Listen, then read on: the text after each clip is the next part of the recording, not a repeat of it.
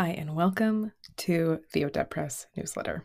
You are listening to Creative Nourishment, which is a weekly dispatch centering in on caring for our creative lives. We all contain the potential to be creative in some way, whether that's how we write or draw or express ourselves in galleries, on a page, in our lives, in our kitchens, in our relationships, on our teams.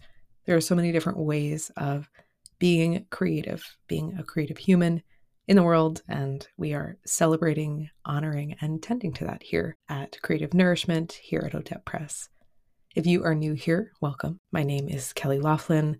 I'm the artist and writer here at Odette Press, the founder of Odette Press, and I teach creative workshops in New York City and beyond, centering in on generating ways of connecting to our senses, celebrating and honoring the nature of life, the art of the everyday, through our creative practices.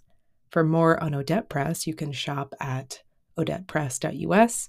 For the full newsletter experience, you can find us over at odettepress.substack.com.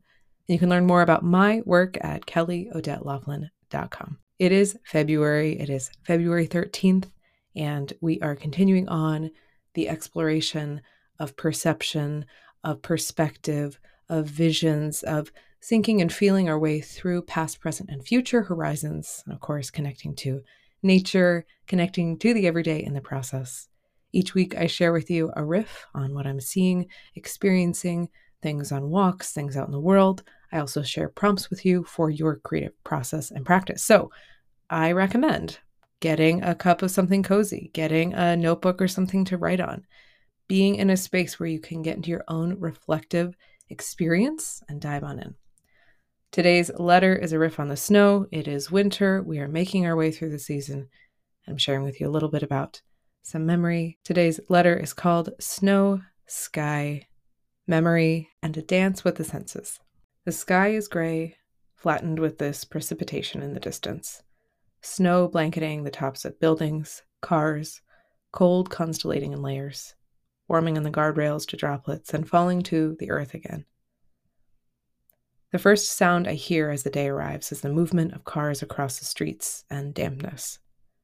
My senses say the sloshing of water meant warm ground and thought rain, but I opened the windows and saw instead the city enveloped in white. Gray sky, snowfall, slow moving trains, cold enough to stick. I squint and the snowflakes move faster.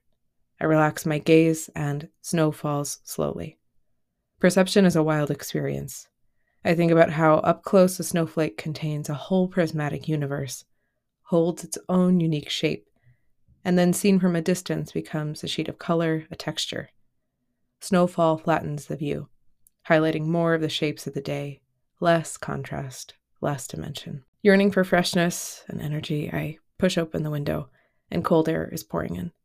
The room is hot and still from the radiator's heat. The air outside is frozen, biting. Snow is swirling as it pours in. Immediately, memory envelops my perception and presence. I remember winter, remember winter in Quebec, traveling with a then partner and friends, winding around city streets, feeling for a brief moment, this is the cold I feel to the bone, finding piles of fruit in grocery stores. Then memory drives faster and further back, and for a minute I am remembering winters in Michigan, the bleak season with its flat lands and flat gray skies that seem to stretch on and on. And then the train comes, and I am back. It's New York City. The steam from the shower rises, the potency of memory washes away. Fresh air exhales into the room, snowfall, breathing presence back into this experience of now. Memory, presence, and imagination dance together like breathing, like tides, like the places where ground meets shoreline meets the skyline. Past, present, and future all contained in one place, this body of experience. Later in the kitchen, I dig my fingers into an orange. I'm pulling back the pith and the skin, watching as oil spray skyward in this act of separation. Memory hits, and I remember California, this time last year, same center of the winter season, sitting in the middle of a bed I was in Oakland then, diving deep into my own next steps and questions, surrounded by a halo of potentials and chocolate and citrus. How I'd escaped the cold, and how that winter the snow never came, but we still lapped up the season's radiance and sunlight in the form of fruit juice regardless. Our senses elicit and enliven associations, parts of our minds, bodies, stories, and experiences. When your senses light up, what stories do they tell? What memories do the seasons give you? What do your senses, memories, hopes, and aspirations, imaginations for the future have to say? And what's present for you right now? Sending you lots of care, lots of inspiration, lots of warmth, and fresh air for the week and the season ahead. Till next week.